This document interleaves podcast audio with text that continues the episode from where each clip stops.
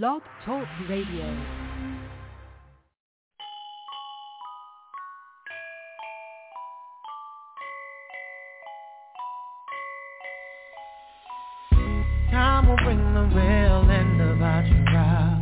There'll be no remnants, no trace,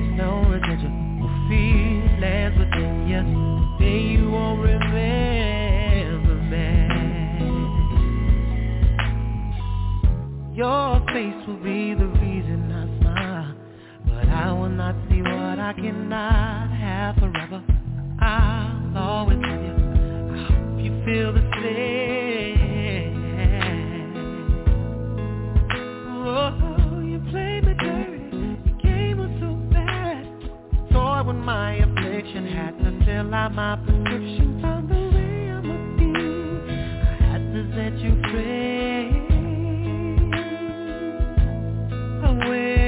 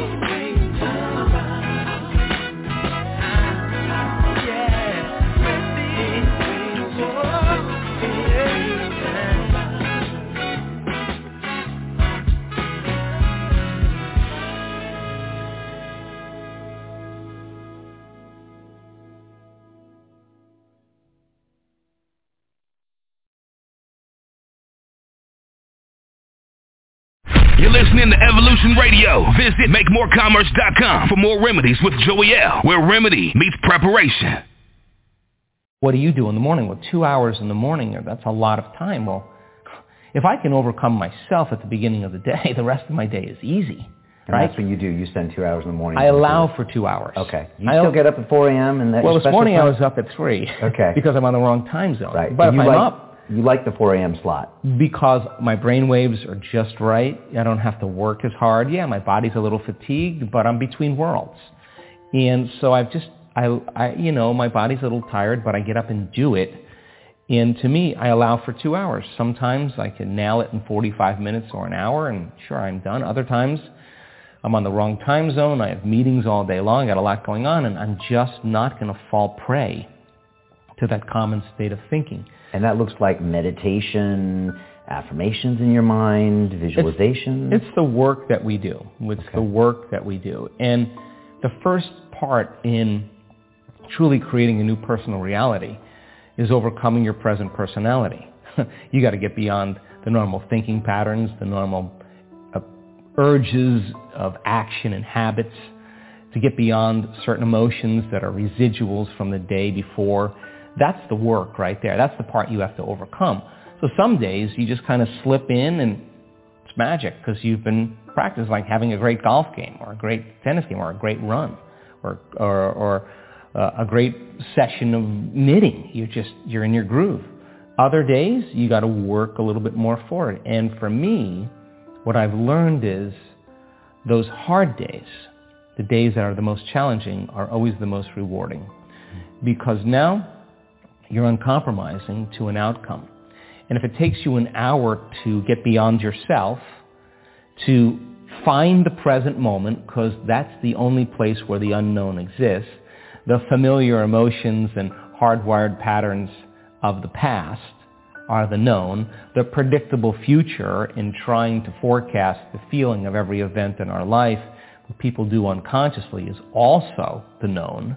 There's only one place where the unknown exists, and that's the present moment. you So- call it the generous present moment. yeah, and I've just done it enough times, and there are plenty of people in our work that have done it enough times to know when you're there and when you're not. Okay. And when you're not, it's very obvious because you, you've been there enough times. So So you're separating your old story from yourself and you're separating your focus on the future and you're being present. it's just like hitting a tennis ball in a sweet spot. Okay. You lock into something and that wholeness starts to happen and now you're no longer creating from polarity or duality or opposites. You know, like, you know, people, you know, people, they create when they see they don't have something.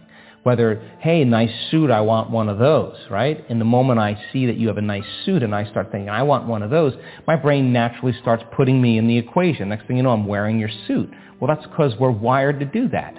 So then we have this natural ability to create. The problem is, is after you imagine that, you open your eyes and you don't have it, people experience more lack. Well, we're not that good yet. so then the act of practicing enough times and beginning to create the state in which you're so connected to the energy of your future. Now think about this. You're so connected to the energy of your future, you're no longer looking for it or waiting for it. You feel like it's already happened.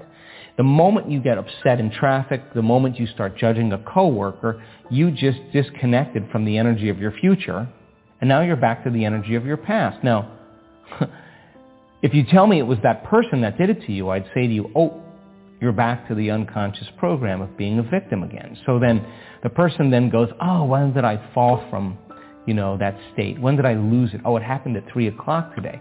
The next time that happens, what can I do differently? Now the person's moving through their challenges in their life with coherence, with rhythm. They're starting to begin to make strides and that they're no longer knee-jerking to the people in their life that, that they've used emotionally to reaffirm their identity. Now this is the work because you look around to see if anybody's doing it.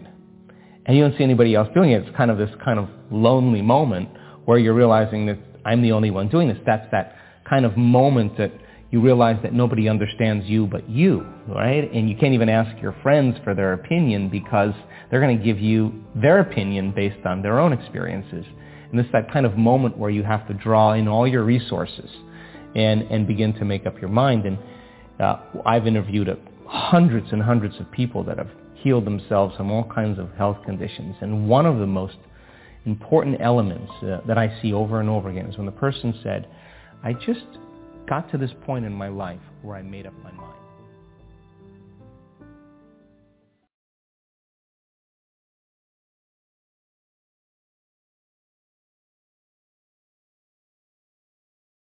Number one, the 14th Amendment is very questionable as to whether or not somebody can come over, have a baby, and immediately that baby is a citizen. Know, okay? The court has pretty much said You're that right. it reads in immigrants Well, there. This, this is a minority legal Chris, opinion you're talking about. there are about. many people that totally feel that because They I may don't- want look, it that way. Amending is too big a deal. It's going to take. It'll be two terms. I'd be in my second term or my eighth year by the time, assuming everything went smoothly. Because to amend the Constitution takes a long time. But I believe, especially on a very divisive issue. I believe you can win it legally. Okay, I believe you can win it legally. And in any event, the parents have to leave.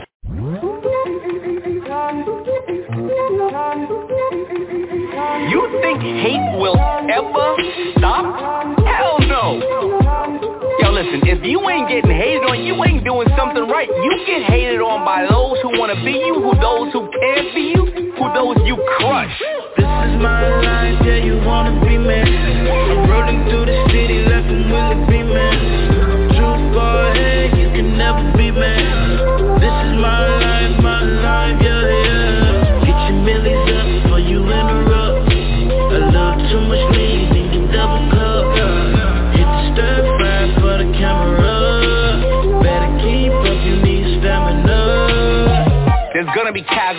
war. Life is war. I'm not trying to say be a nasty motherfucker out there, but at the end of the day, somebody's gotta lose.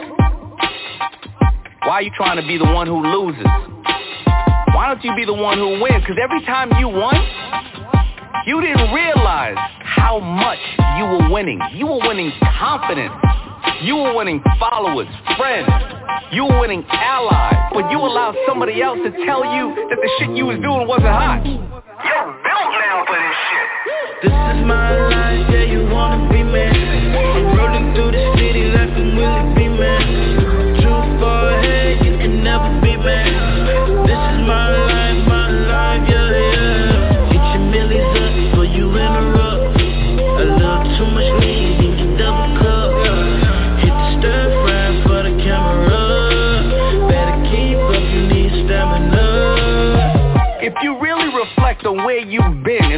shit you've been through, this shit right now, this is easy.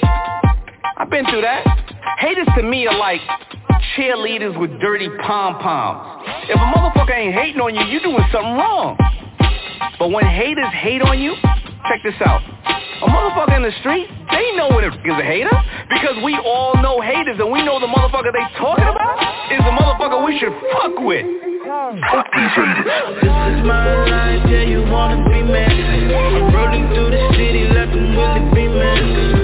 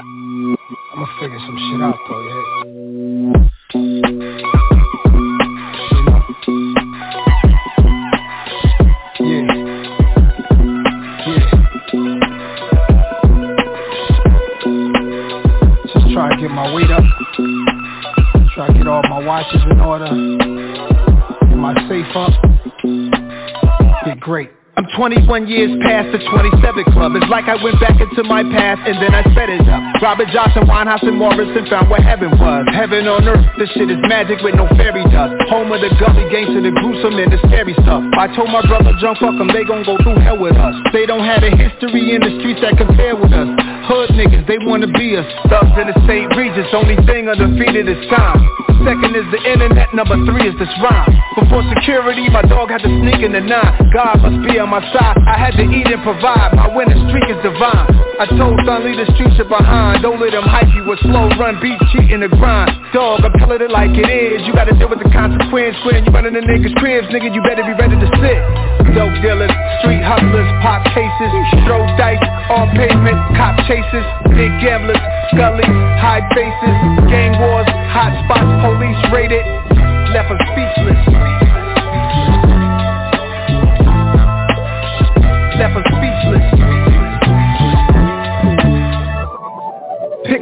as luck rapper Betty Broker The arrogance of a crackhead Mad at a weed smoker. Or a pill taker who hated the still wine drinker. A killer who used a gun to hate on a knife swinger. Aight, I get it. It's who the littest, we in competition. Y'all did it first to me to death. I got a proposition. You and your brother stop plotting on each other. Plot on millions.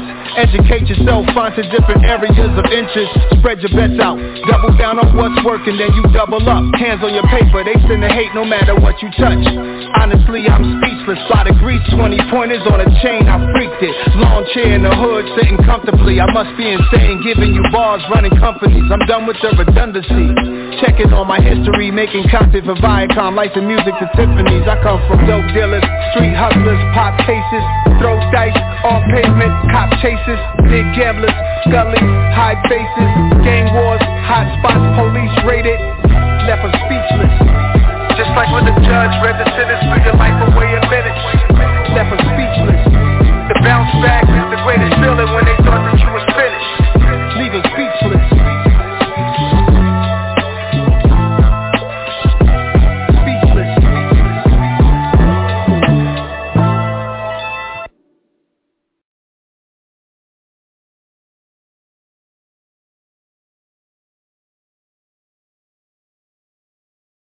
Hi everyone, Seth Alchemist here.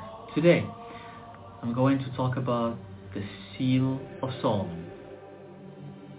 What is the Seal of Solomon?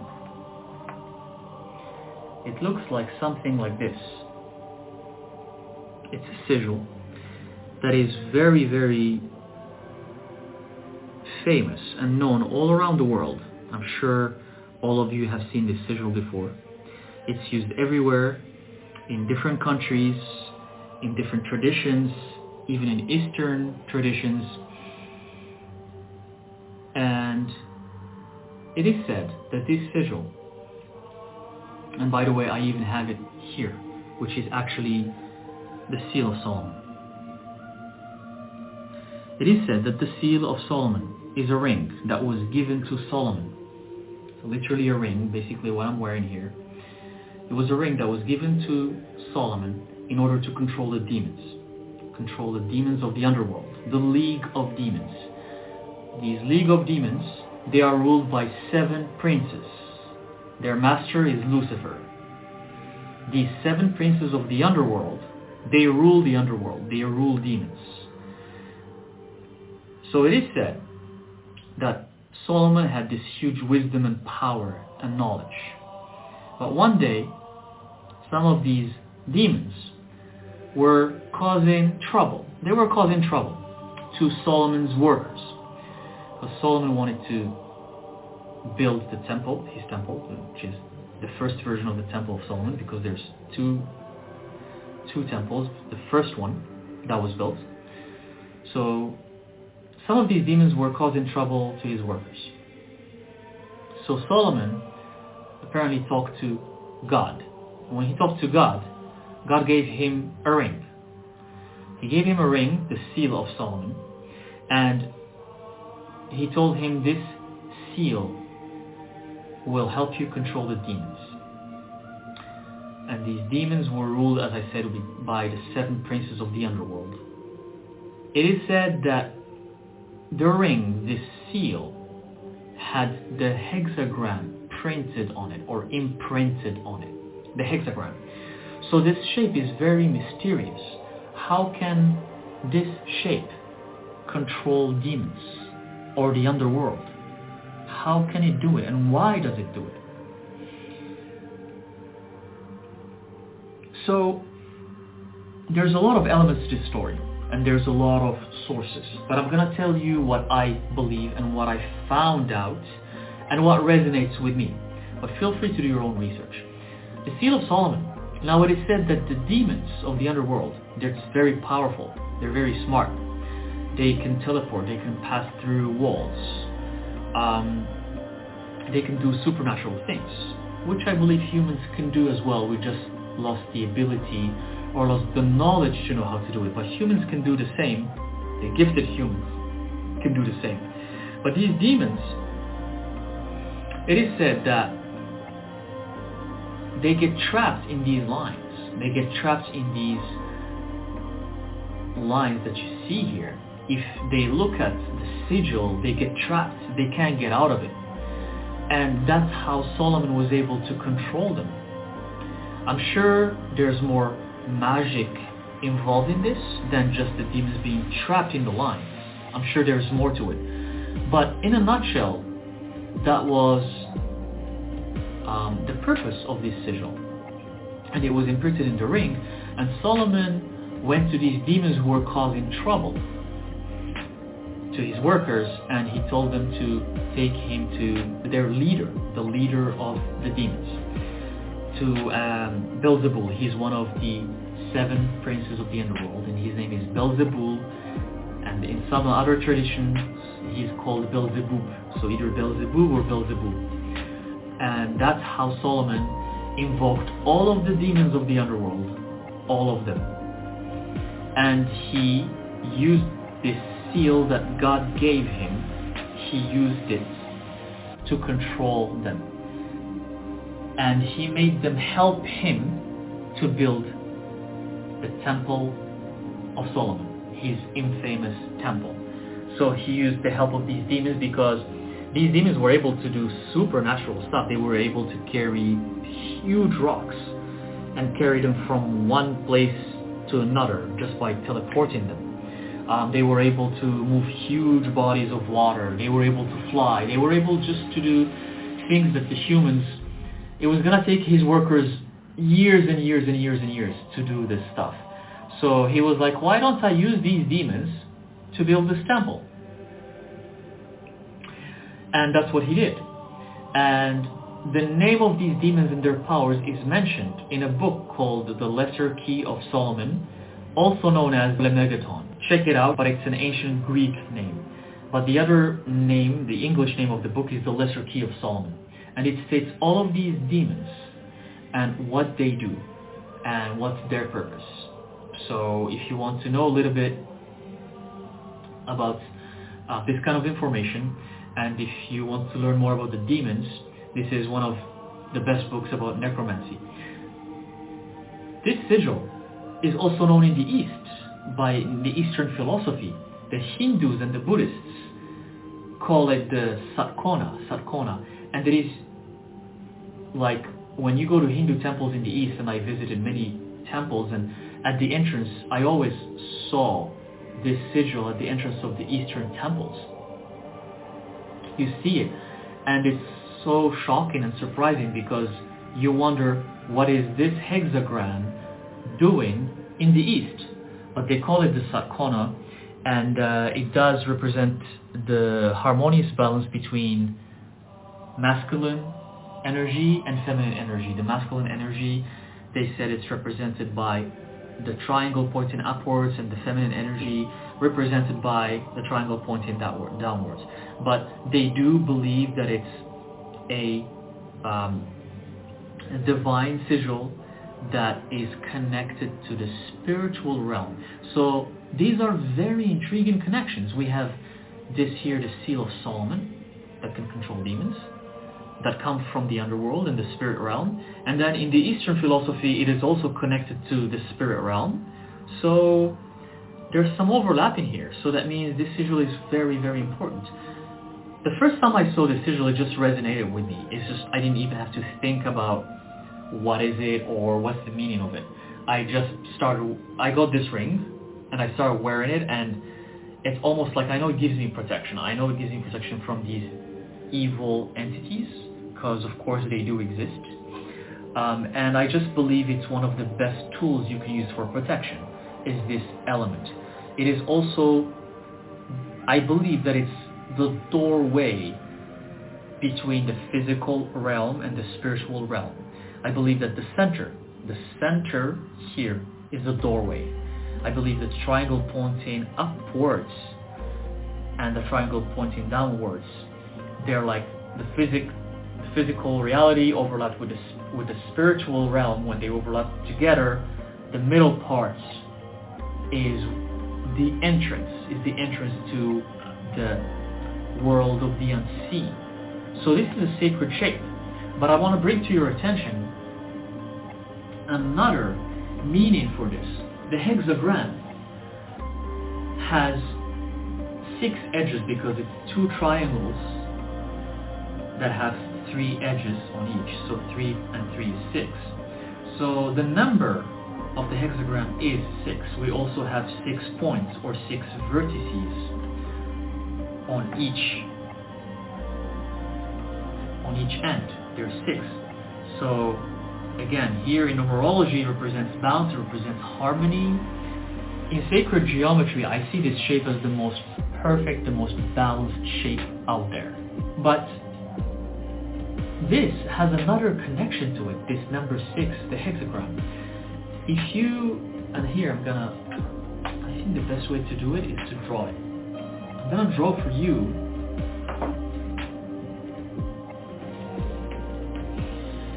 hexagram here and show you the connection that I need.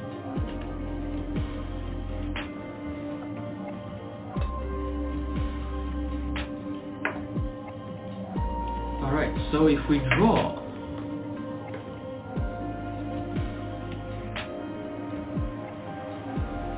hexagram, triangle up, triangle down. Six points, we have six points here, right? And then three edges here and three edges here. So the representation is six. Number six is balance and love and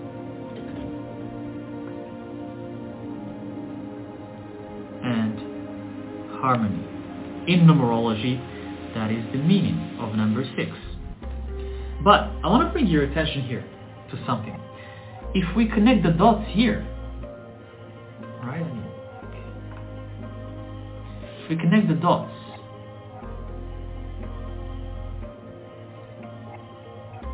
it becomes becomes a hexagon. So first we have a hexagram, but when we connect the dots it becomes a hexagon. And hexa in Latin means also number six, hexa. That's also six. Why? One, two, three, four, five, six edges. But I'm not done. So we have hexagram, hexagon, but we're gonna connect more dots. And now I'm getting into the realm of sacred geometry, and I have another channel about sacred geometry. If you'll go, feel free to check it out. I'm gonna leave the link in the description box.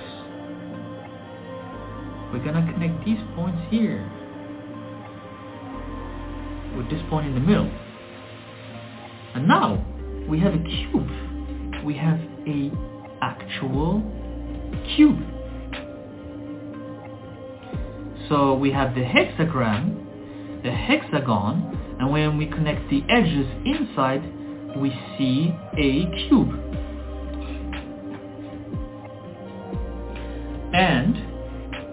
It is known, it is known that around the world there's black cubes in many, many locations.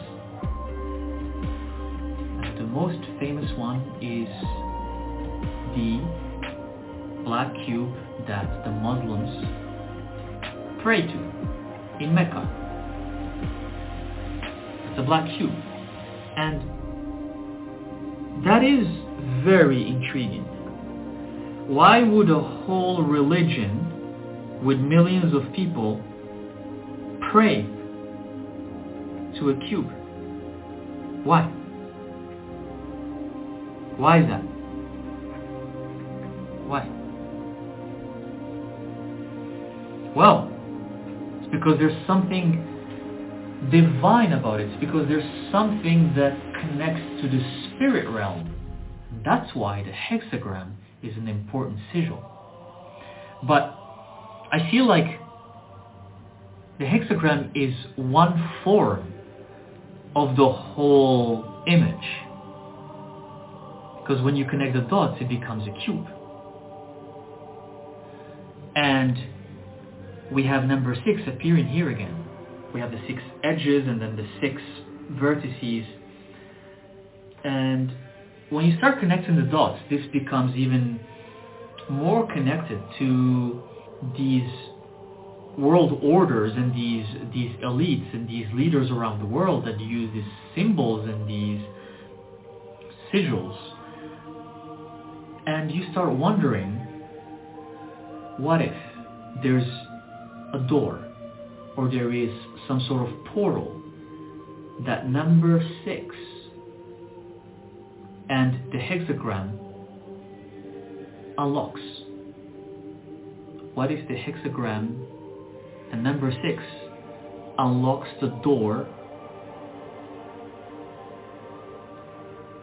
to what's in the middle, here, right here. Right here.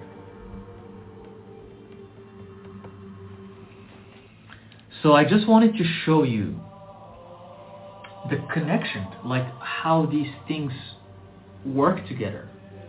There's also another mysterious thing is that um, planet Saturn, at, if you check some images on the internet, at the top of planet Saturn there's the form of a hexagon forming with clouds. There's a hexagon. And you wonder how does nature forms a hexagon? Because on Earth that doesn't exist.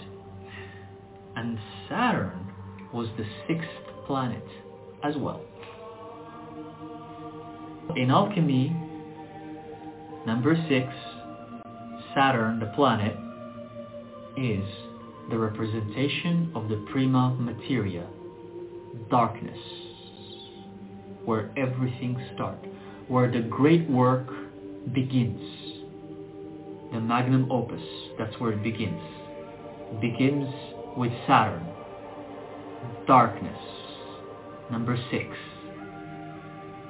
The hexagram. You see the relations that I'm trying to build here. You see the dots that I'm trying to connect. There's something very mysterious here. And I do believe that it's the doorway to the spirit realm. I also do believe that you can use this sigil in this form to either protect yourself, to control demons like how Solomon did, or to hex people. After all, where do you think the word hex come from? Hexagram. In witchcraft, when you want to hex someone, it comes from the word hexagram, because that's what you use to hex people. Because you want to protect yourself. And sometimes you're going to use some tools to protect yourself. But sometimes you're going to figure out and find out that the only way to protect yourself is to hex nasty people, people who are trying to harm you, bad people, people who are trying to destroy your life, people who are trying to just cause trouble and harm in your life. So what you're going to do, you're going to hex them. And why the word hex? Because you're going to use the hexagram to hex them. You're going to use number six. And this has nothing to do with this, the religious connotation that the Christians use for number six. They say to the number of the beast, 666. If anything, that was actually uncovered or created by Aleister Crowley himself. And for some reason, it just got involved and embedded within the religion, and everyone is saying 666 is the number of the beast, is the number of the devil. These meanings have been twisted and changed, and it's always have gotten out of context. And people don't even know what they're talking about. They don't know what they're talking about. Six is not the number of the beast. Six is the number of balance, of love, and it is also the doorway to the spirit realm. And even in quantum physics, I think carbon, which what makes up everything in the universe, when you go to the atom, it's you find the number, I kid you not, 666. But it's fascinating how this 666 or just number 6 or the hexagram plays a huge role in the fabrication of the universe. But religion, in order to control you, they demonize it. They try to make it the bad guy. So you become scared.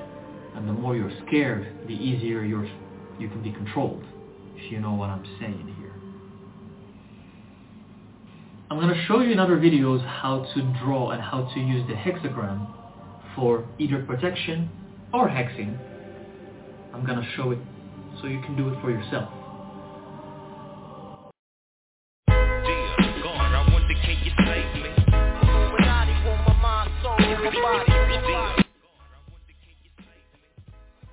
Right, all right, all right. What up, what up, what up? Peace to the God. Happy Juma, happy Friday to y'all. Uh, we have a new call-in number. Call-in number now is 516-531-9318. Make sure y'all give it out to your people who listen. All right. Um, I've been off the radio for a few months, so um, this is my first show back. So I'd like to welcome you um, as we dive back into these shows. Um, I'll be on the radio on Sunday again and Fridays. Um, and I'll be introducing a new show on Thursdays called the Metaphysic Hour. All right? Make sure that you tune in. All the shows um, start at 7 o'clock, and then on Fridays they start at 10 a.m. All right? And that's Eastern Standard Time. All right, so with that being said, we're going to dive right into this.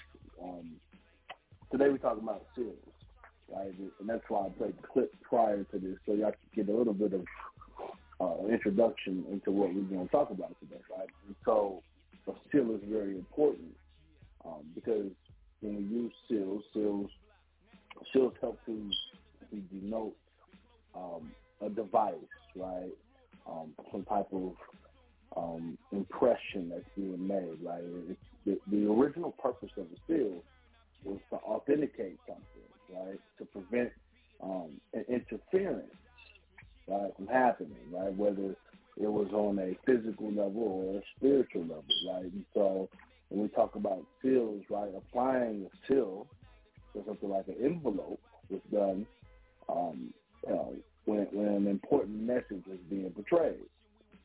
Okay, so when we talk about physical seals, the, the, the seal making device um, is also referred to as the seal matrix or the die, right? The imprint that it creates as the seal impression. Um, you know, we see this on your money. You see this um, uh, with the United States. You see this with other foreign countries. Okay, you see seals on almost everything around you because these people understand that the matrix that we in, there are certain seals for protection. There are certain uh, seals that represent authority.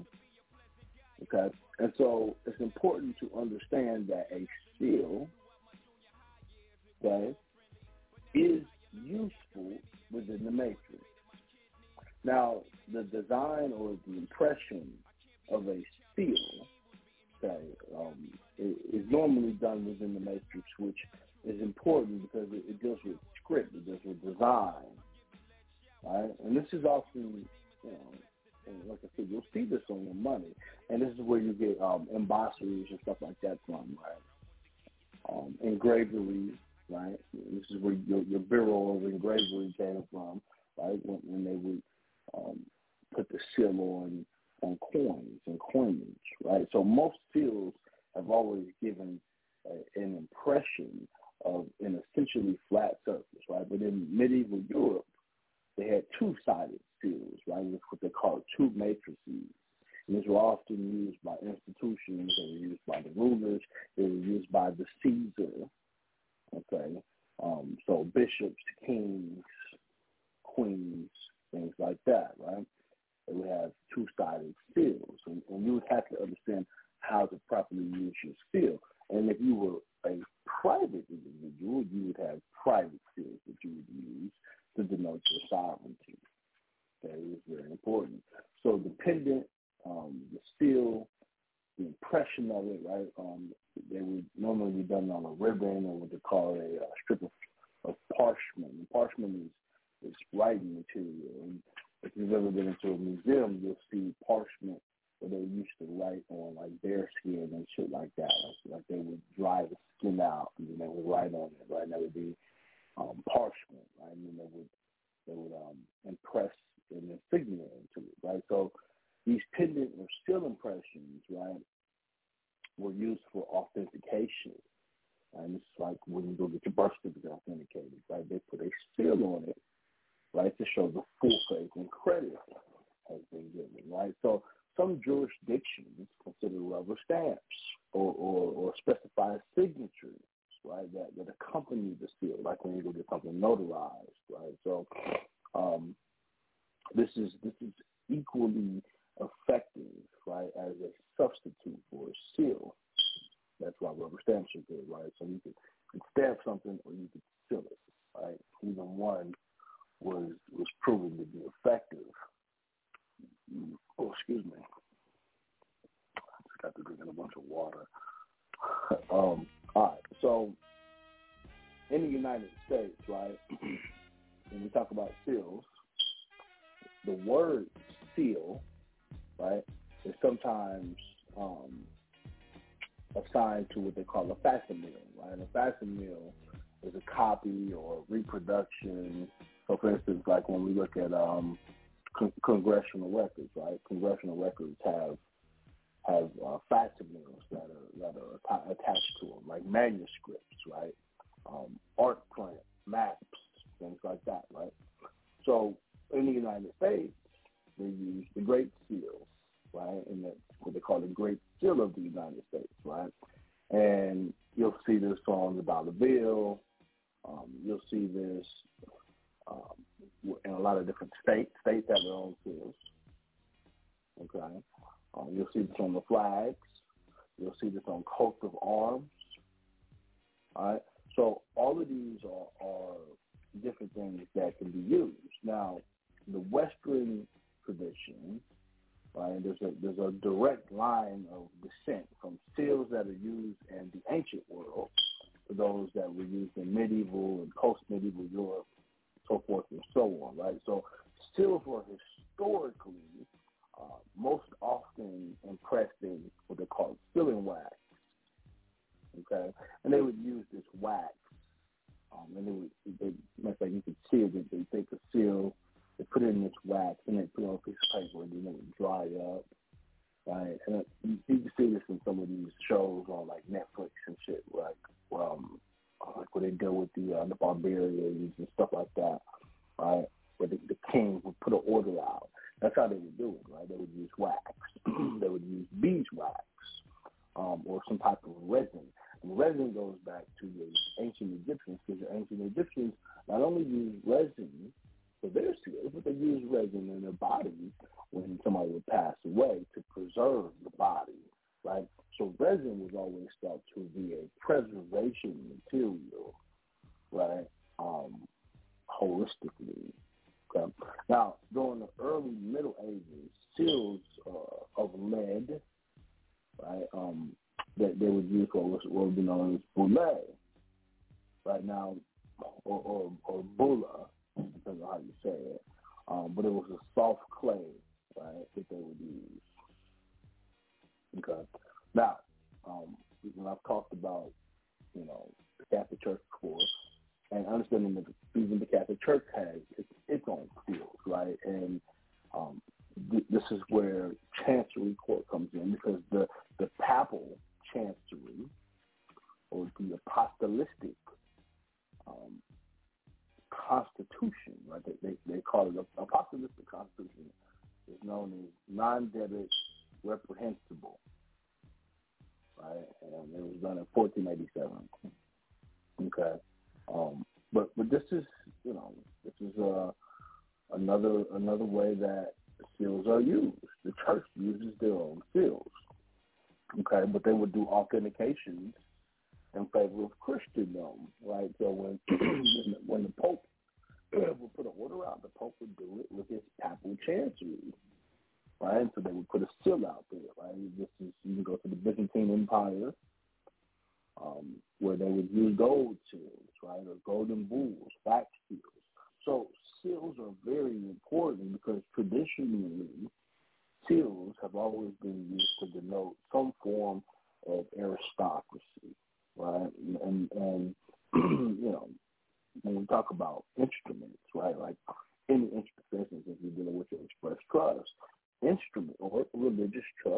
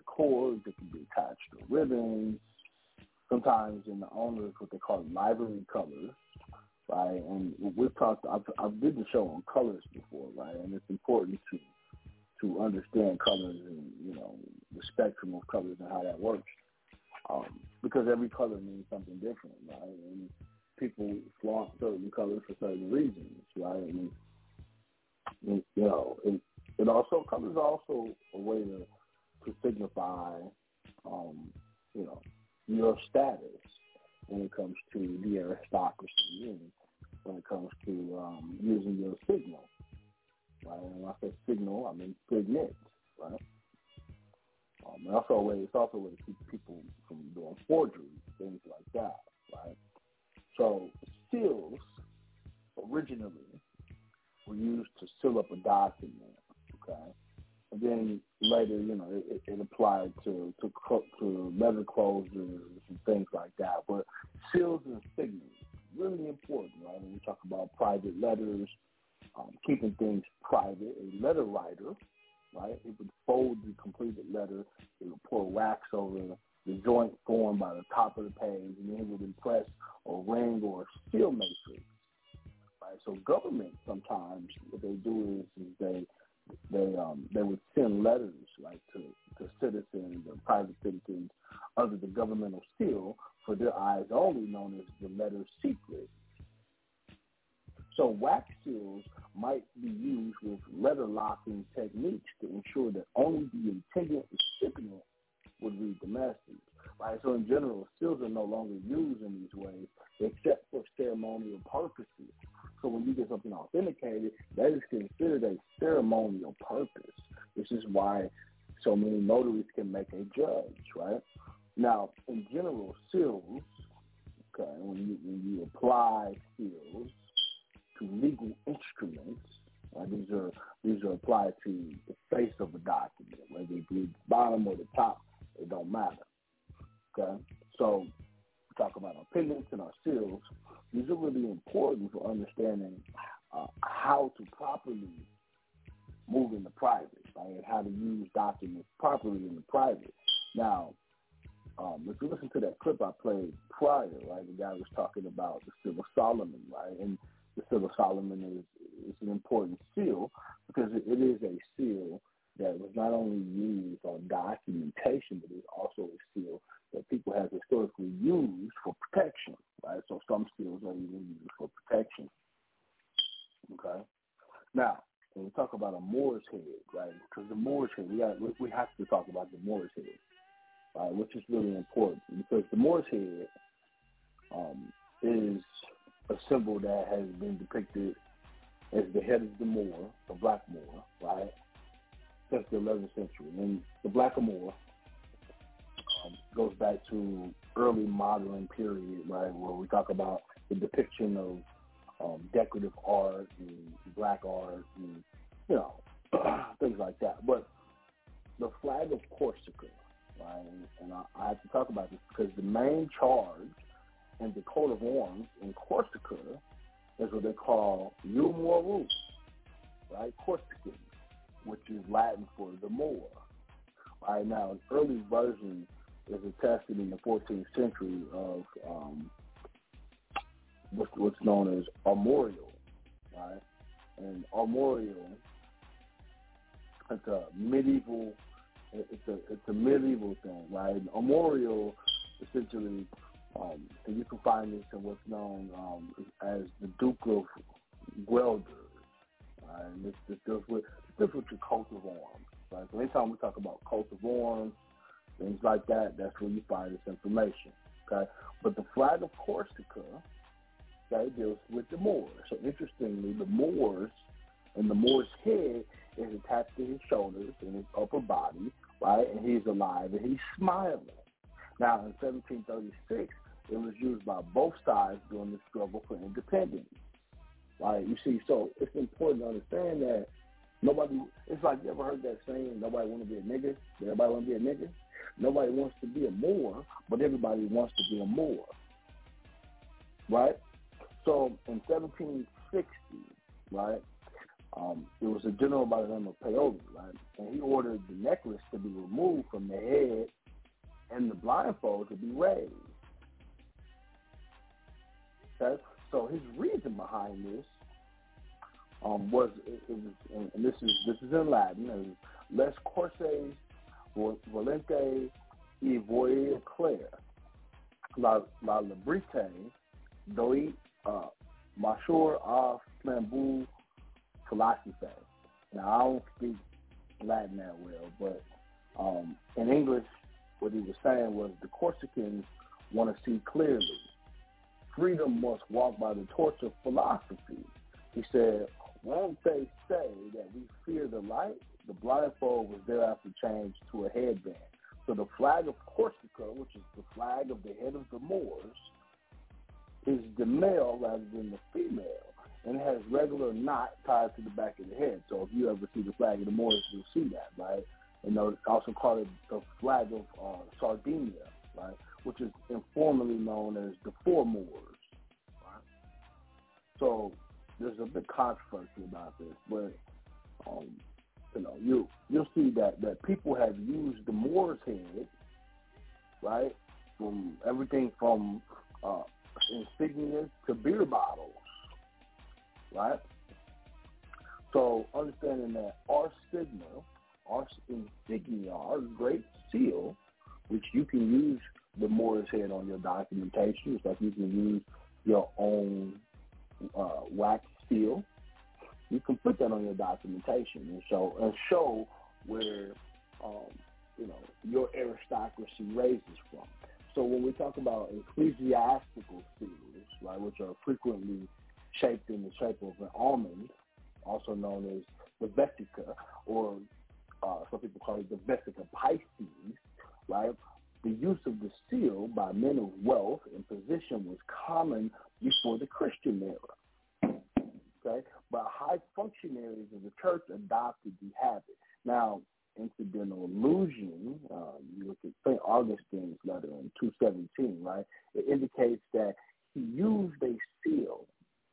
So the practice spread, right, and seem to be taken for granted, right? You can look at uh, King Clovis, right, from, from the Merovingian dynasty, right, and the seals that they used, right? Um, you can look at, at the different popes throughout time, like Pope Nicholas, right? Look at the different bishops. Everybody had a seal. Everybody used a seal. Okay, so to use a seal showed that your ass was in charge. Okay?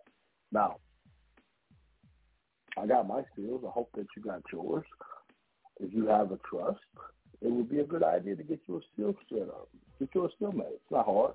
If you if you need help making one, hit me up. I can help you get one made. Right? But seals, um, just so just so that you guys are aware of this, seals are also affixed on uh, architectural, uh, engineering, construction documents, land surveys, drawings, um,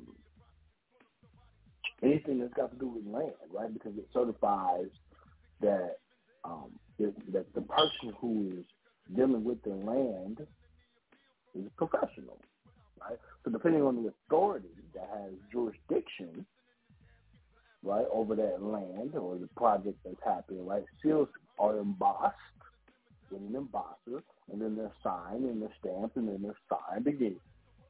They're signed again. Okay, and in certain situations, um, sometimes they'll give you computer generated seals, which I don't really like those. I think that the old school seals are more effective, right? But the identities, right, of the professional who's using that particular seal is normally on the seal, and it determines the legal responsibility for that person. Okay. Now, in some jurisdictions, especially in Canada, it is a legal requirement for professional engineers to seal a document in accordance with the Engineering Professions Act. Right? So professional engineers may also be legally entitled to seal any document, just like a notary would be entitled to do that. Okay? So when we talk about things like um, the ring of the fisherman, right, which is also a seal, okay, it's known as um, the, the the piscatory ring, right? It's an official part of the regalia that the Pope wears, right? Who is known as the head of the Catholic Church, right? He's the successor of what they call Saint Peter, who was a fisherman, right? And it used to feature, um, it was used to feature um, what they call bas relief. Okay, so the apostles were the fishers of men, and you find this in Mark one seventeen. So the fishers men ring is a signet that's, that was used up until 1842 to seal official documents signed by the Pope. So since at least the Middle Ages, there's been a tradition for Catholics meeting the Pope to show their devotion by kissing the ring. This is where the whole thing of kissing the ring came from, because it meant that you was kissing Saint Peter, right? I mean, this this stuff, you know, when you talk about fishers of men, right? Um, if you go into your Bible or you, you go even in your Quran, you, you know, you deal with Muhammad, right? Um, Jesus or whatever you want to call him, right? The called the, the called the fishers of men to follow him and told them that in doing so they were to become fishers of men. I mean, this, this thing is deep, and I think a lot of people don't understand it, right? And unfortunately, with the stuff you know that I've talked about, it's went over some people's heads. But um, we talked about I've talked about covens and cults, things like that, right? And one of the important things to understand, right, is that to be a fisher of men, you have to be a leader, right? And and, and this means that you that you find other men who have the quality of leadership, right? And you help them to lead. And so the Pope would do this, and he'd have bishops and cardinals, right? And when they would meet with him, the, the cardinals would kiss his ring. But the cardinals, they historically wore red. And then also, if you look at the cardinal, cardinals have on fezzes, right? they're a little bit distorted from the Moor's head says, but they are feathers nonetheless. Pictures of men. Okay. Now, um, if you if you historically look at the practice, right, um, it ended around 1842, right? Well, I think that they still do this in the private. My my opinion, right? But a new ring is cast for each pope as a general practice and tradition. So the popes put their um, their seal inside of a ring. So around the relief image, right, the reigning pope puts his name in Latin. You see, they still use Latin, right? And remember, Latin is, is one of the highest forms of language, right? So um, upon a papal death, the ring used to ceremonially uh, destroyed, excuse me, is, is ceremonially destroyed using a hammer, right? And this is where you get um, the whole idea of Thor's hammer from, right? Because you use a hammer to destroy the ring. Now, now, let me be really specific here because I think it, it might even go past some head to you. When a ring is used, when an insignia is put into a ring, right, for power, it's not just, oh, um, here's the seal, but there's there's a great deal of power that's put into that ring, right, or magic, if you will, um, that a lot of people are not aware of. And so what happens is, is that they have to destroy it, and because the destruction of the ring's device, right, with deep scratches is a symbol of the end of wound.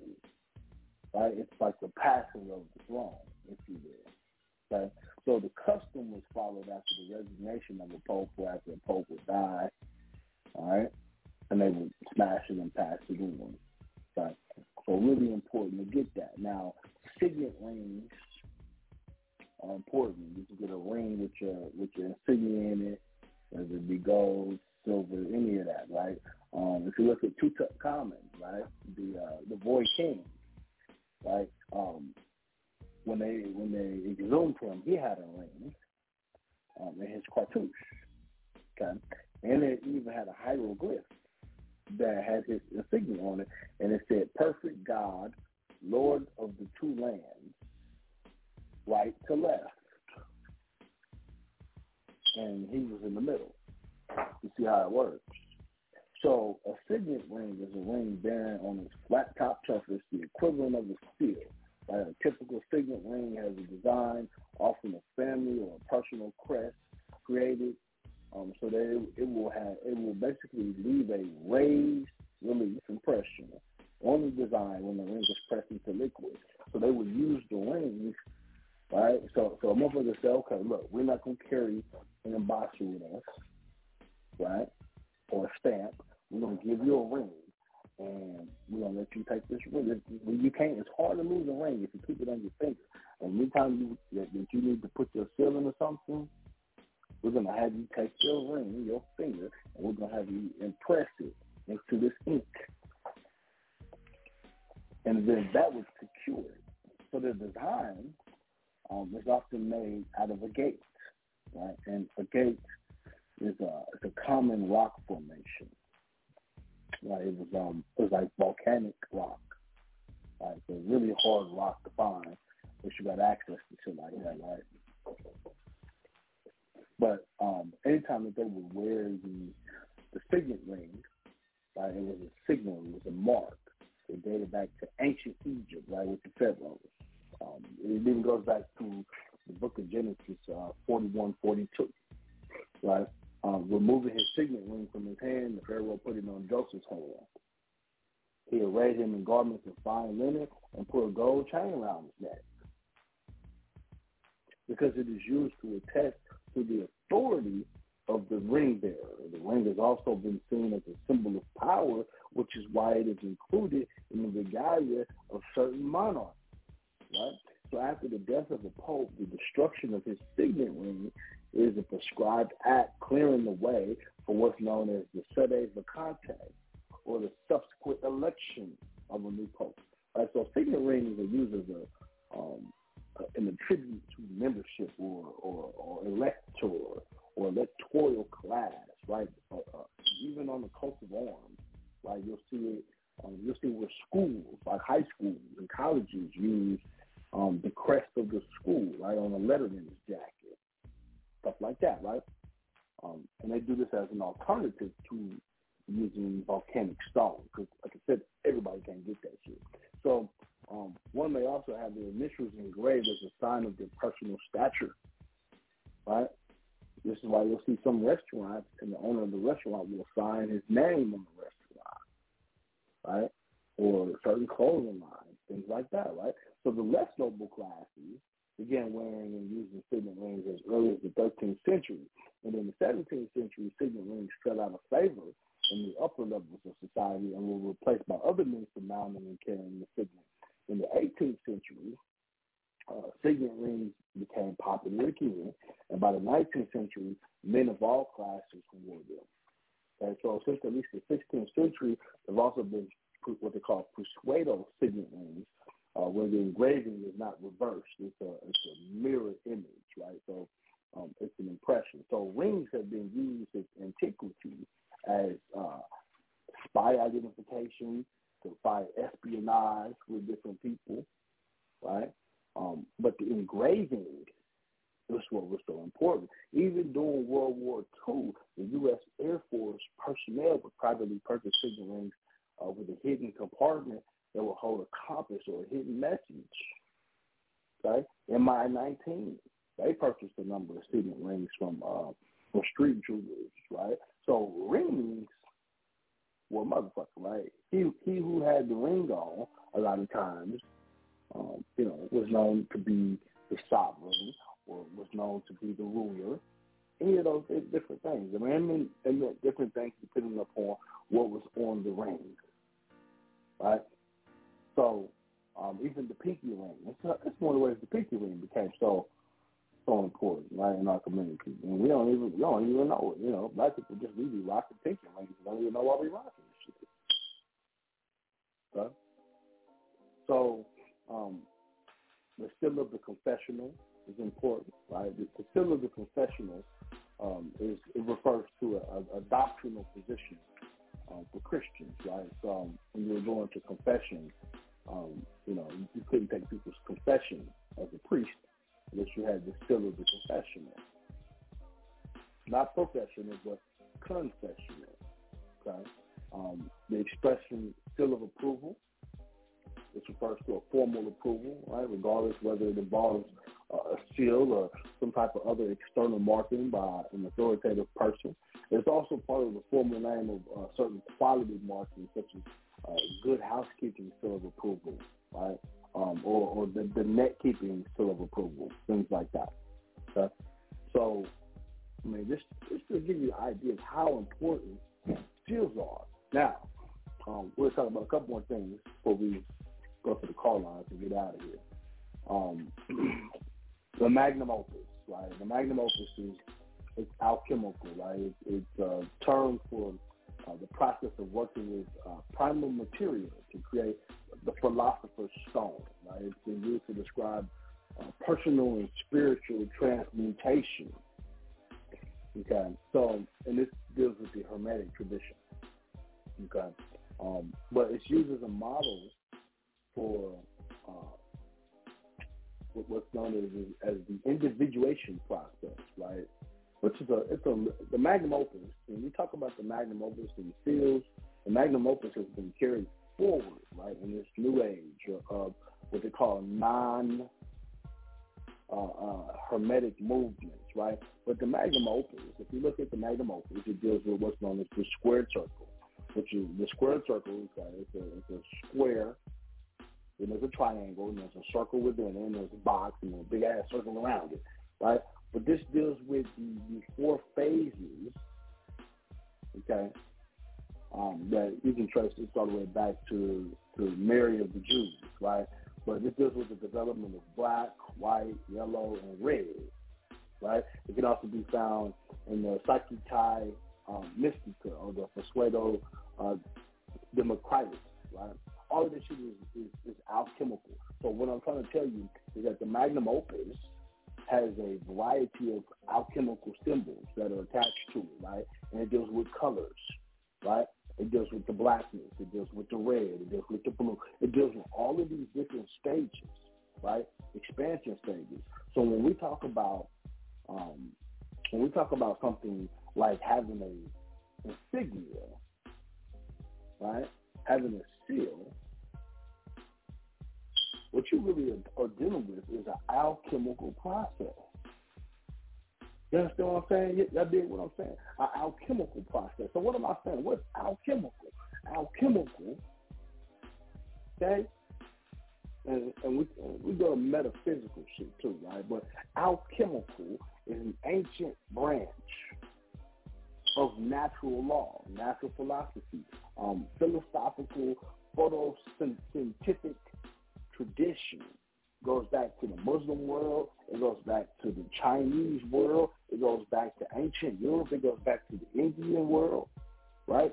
Uh, even the ancient Western world, right? The Greco-Roman world. Okay, alchemists attempted to purify, mature, and perfect certain materials, right? Base metals, noble metals, uh, gold. This is where your alchemists came from, right? Okay, so the perfection of the human body and the soul was thought to result from the alchemical magnum opus, right?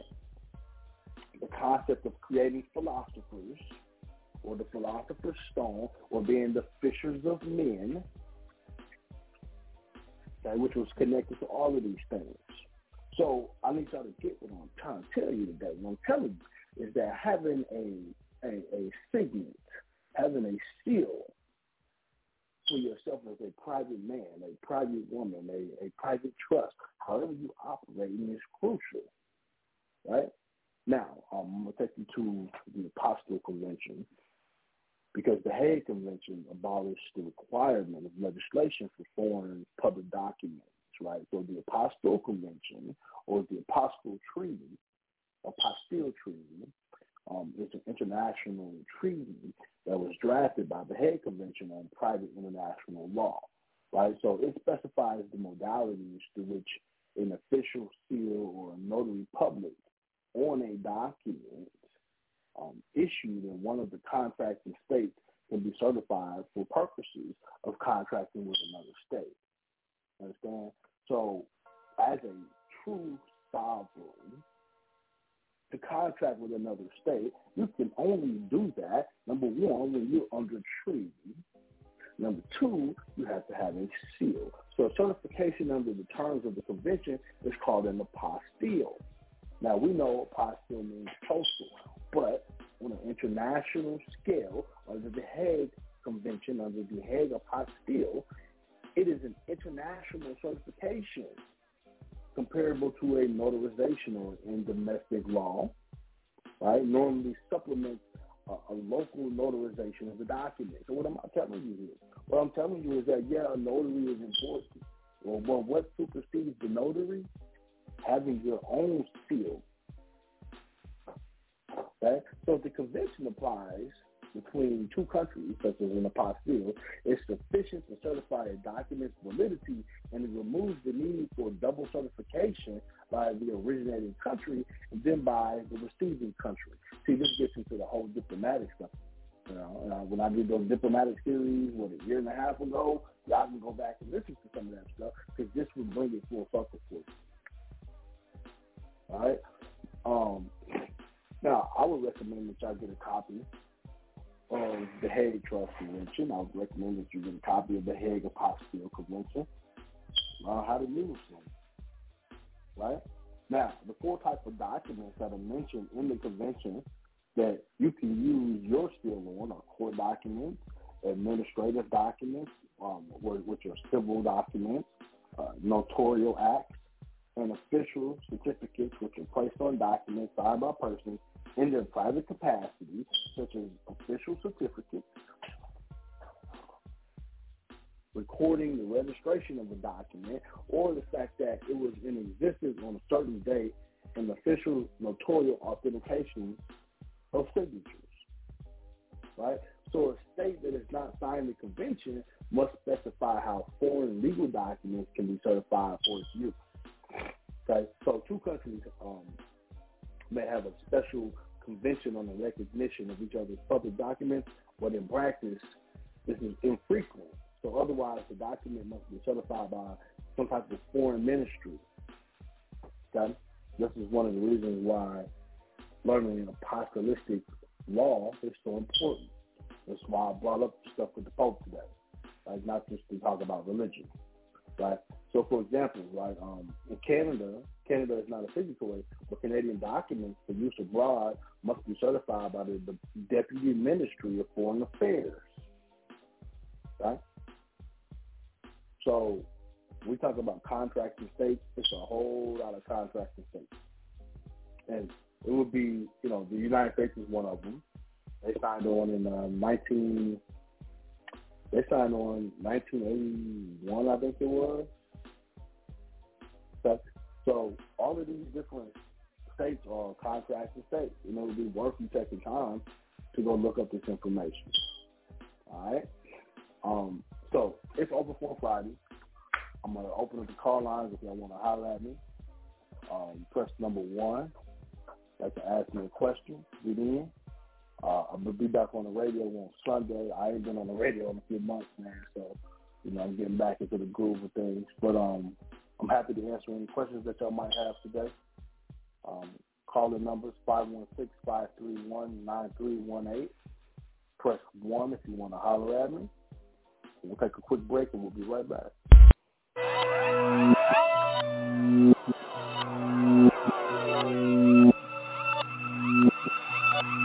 I don't even know what's going on no more. I don't even know what's happening, man. No answers.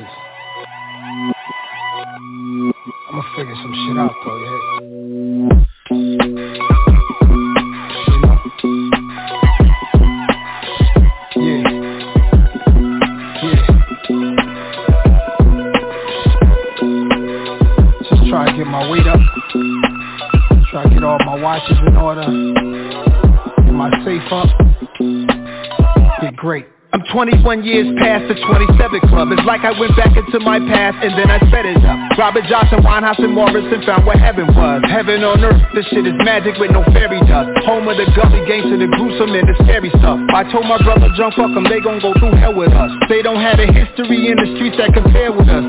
Hood niggas, they wanna be us. Thugs in the St. Regis, only thing undefeated is time. Second is the internet, number three is this rhyme. Before security, my dog had to sneak in the nine. God must be on my side. I had to eat and provide. My winning streak is divine. I told son, leave the streets behind. Don't let them hype you with slow run beat, beats, cheating the grind. Dog, I'm telling it like it is. You gotta deal with the consequence when you running the niggas' cribs, nigga. You better be ready to sit. Dope dealers, street hustlers, pop cases, throw dice on pavement, cop chases, big gamblers, scullies, high faces, gang wars, hot spots, police raided, left us speechless.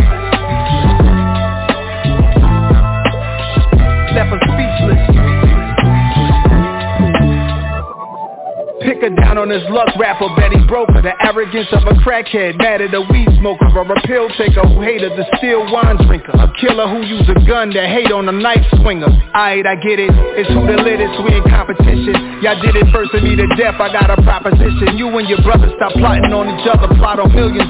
Educate yourself, find some different areas of interest. Spread your bets out, double down on what's working Then you double up, hands on your paper. They send the hate no matter what you touch. Honestly, I'm speechless Spot of grease, 20 pointers on a chain, I freaked it. Lawn chair in the hood, sitting comfortably. I must be insane, giving you bars, running companies. I'm done with the redundancy. Checking on my history, making content for Viacom Licensed music to Tiffany's I come from dope dealers, street hustlers, pop cases Throw dice on pavement, cop chases Big gamblers, scullies, high faces Gang wars, hot spots, police raided Left us speechless just like when the judge read the sentence for your life away in minutes Left us speechless The bounce back is the greatest feeling when they thought that you was finished Leaving speechless Speechless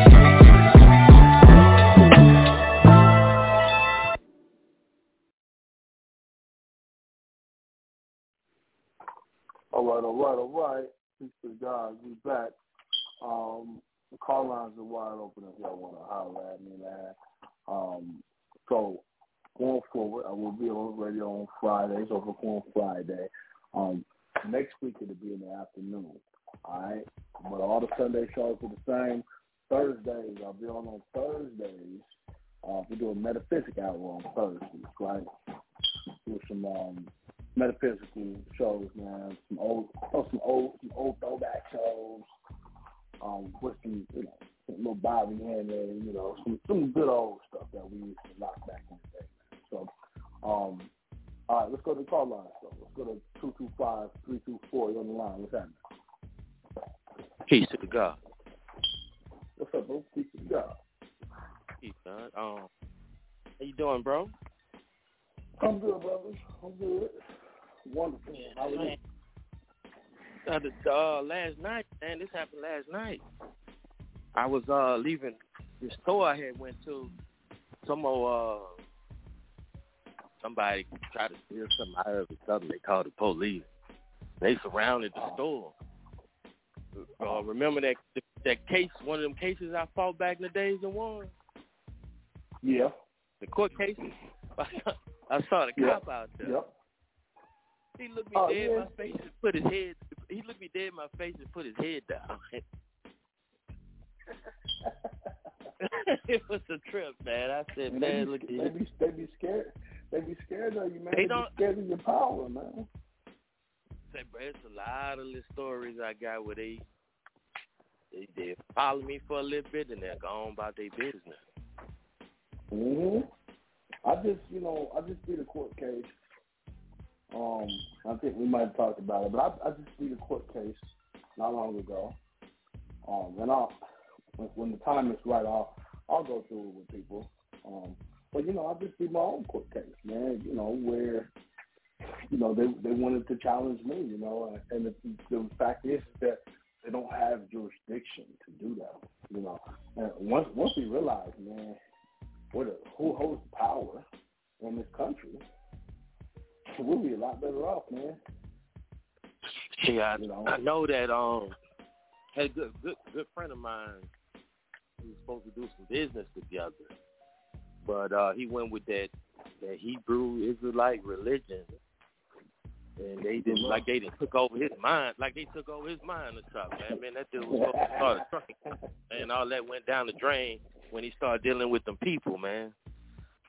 Yeah, I had a friend of mine that um that was that was a Hebrew Israelite and a couple family members, man. That that kind of happened for them too. You know, unfortunately, you know, the thing is, is I don't judge somebody's journey. You got to figure it out. You got to figure it out on your own.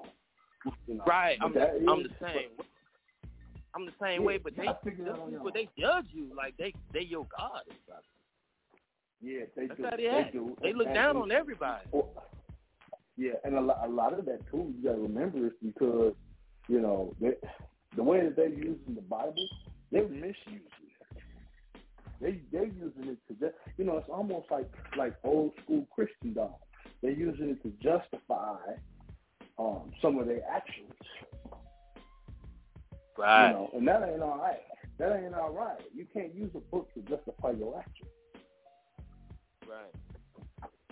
I what I was explaining to the guy was see they don't believe that that uh Caucasians used to be slaves. They don't believe that. Go, I, I go- showed them go- over go a hundred books. Tell them to go get that- book. I, I showed them all that. The main books. I showed them that. Showed them that. Uh, they don't believe that. They say the only the only thing they'll ever believe is the Bible, the King James version. Yeah, that's a problem. That's a King King I know. James. Fir- First of all, don't get me started in King James, okay? 'Cause- because King James was was a homosexual. Okay, the record proves that, and King James killed slaves himself. And the rumor Right. is that he was black. And, and don't get me wrong, Well- you know, if you want, if you if you want to, you know, whatever your sexuality is, that's your that's your pre, you know, that's your preference. When we talk about Right. King James, if you're going to reference him and use that, you got to use that information to, you know, you got to use that information to better yourself. Because see, the thing is, is 99% of the people who claim to be Hebrew Israelite, if you was to tell them that King James was was, was black and that he practiced homosexuality, you know how many of them would would hurry up and disown that? But they think that King, they think he, well, he said King James is black, but he don't think King James was a homosexual. He's like, man, he lied on that man. They ain't gonna on tell you that part. That, I, that, I know. I know. Hey, I told him, They're I said, now, what. I asked him, well, what book did King James translate the Bible from? They can't tell you that either. Come on, man. Come on. Because, because and see, that's what I'm saying. Because ignorance, you know, ignorance is, is deeply rooted. People be happy in being ignorant because they don't really go back and look, do the research. Right. You know, I I I, I went through that whole. You know, it's got a cousin that's a Hebrew Israelite, so I went through that whole um that whole time frame. You know, dealing with that with him. You know, where I mean, this, this nigga would be out in the middle of the street in the neighborhood doing chants, reading the Bible in the middle of the street. Man, the top of his lungs. He's Bruh. hardcore. But All see, I- I I love I love the militant side of it. Go ahead, be militant, brother. But Right. boy, it's a lot of ignorance there too. It is. I I just told him that by the end of the day, that these these uh Caucasians dying out.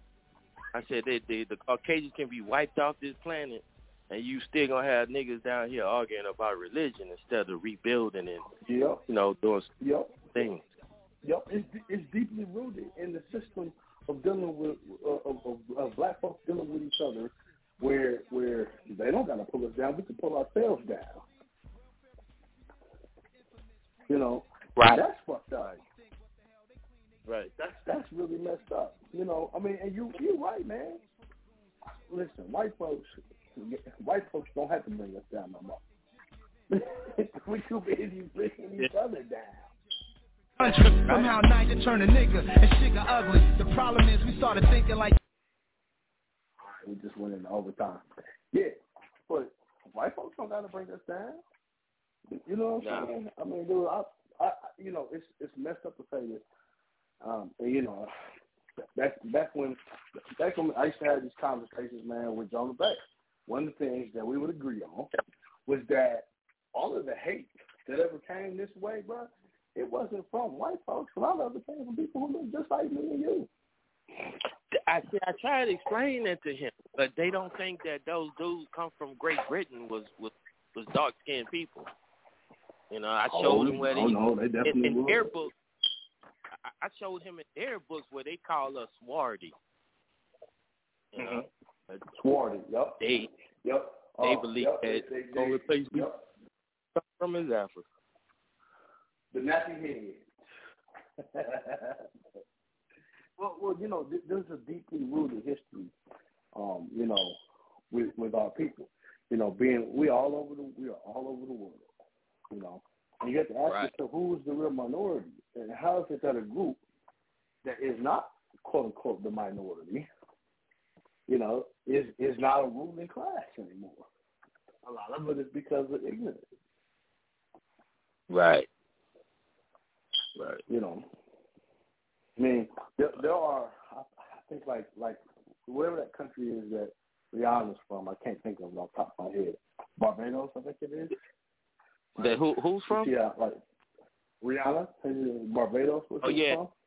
Yeah, I think it's Yeah. Barbados. So yeah, so so so Barbados claimed its its liberation from from the Queen, right, of England, right, and so and so they they claim their sovereignty, you know, from the Queen, you know, and so there are some progress. You know, it's funny because you get outside of here, there are some countries that are very progressive that have that have people of color there, you know, but but here there is a, a deeply rooted slave mentality, you know, and that's that's part of the what we got to get past, Right. you know. You're right, because all we doing is hurting each other. That's really it. That's that's really that, to, to be honest, that's the truth. We we are hurting each other. You know, I've had like I said, I mean, and, you know, it, it I I love our people, but until we can get Right. past, you know, I want his position or or, or or I want what he's got or I need what she's got, and- instead of working with each other, You know, we Right. got a long ways to go. Yeah, we do. We got a long Yeah, ways to go. But that's a, but that's all right. Each one teach one. I mean, it's like information I give I give out on the radio is free information, but it's meant to help people. It's not it's not meant to hurt nobody. It's it's not meant to step on nobody's toes. It's meant to help further, um, you know, the the agenda of liberation, freedom. You know, that that's for all people. Right. It ain't just for. And, and I had to tell I had to tell somebody this. I said my information is for Moors, but it's also for other people. It's it's, it's, it's for Caucasians. It's for it's for Africans, Indians, Asians, because liberation don't have a culture. Everybody deserves uh, a, sense of freedom. Now, now when we talk about equity, equity and equality, right? So there's equity there. Man, the, the Moors is the rulers. We're supposed to be setting this thing back up to get on this right path again. We're supposed to be doing that. Right. You know, we're supposed to be doing that. I'm trying to I'm trying to put us back on the right path, righteousness. So that's I, I I agree with you, man. You know, we got a lot of work to do. Yeah, bro, a lot of work. I'm like it's it's it's hindering a lot of people from even doing business. You know? Yeah, I well, say that. I know that firsthand.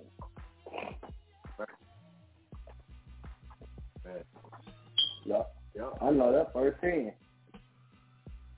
You know.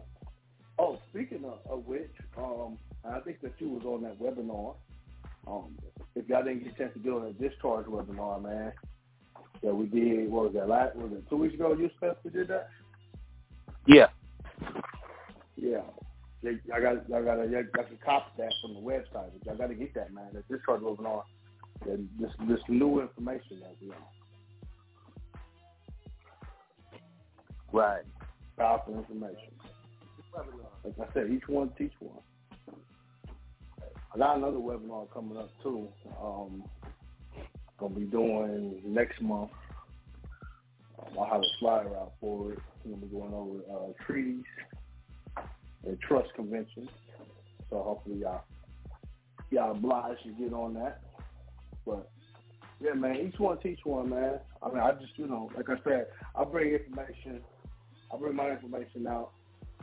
You know, because it's given to me by divine source. So, you know, I don't, I don't, I don't be trying to figure out what other niggas is doing. It don't matter to me. My shit works. You know, and I use like whatever, whatever information I see to bring out. It's because I didn't use it myself and it worked. Uh, you know, like I tell cats, I don't around my own bags for no reason. Right. You know, I don't follow all of the laws. I done, I done tested the theories. It's tried and true. You know, and I'm in compliance. Right. That's good, bro.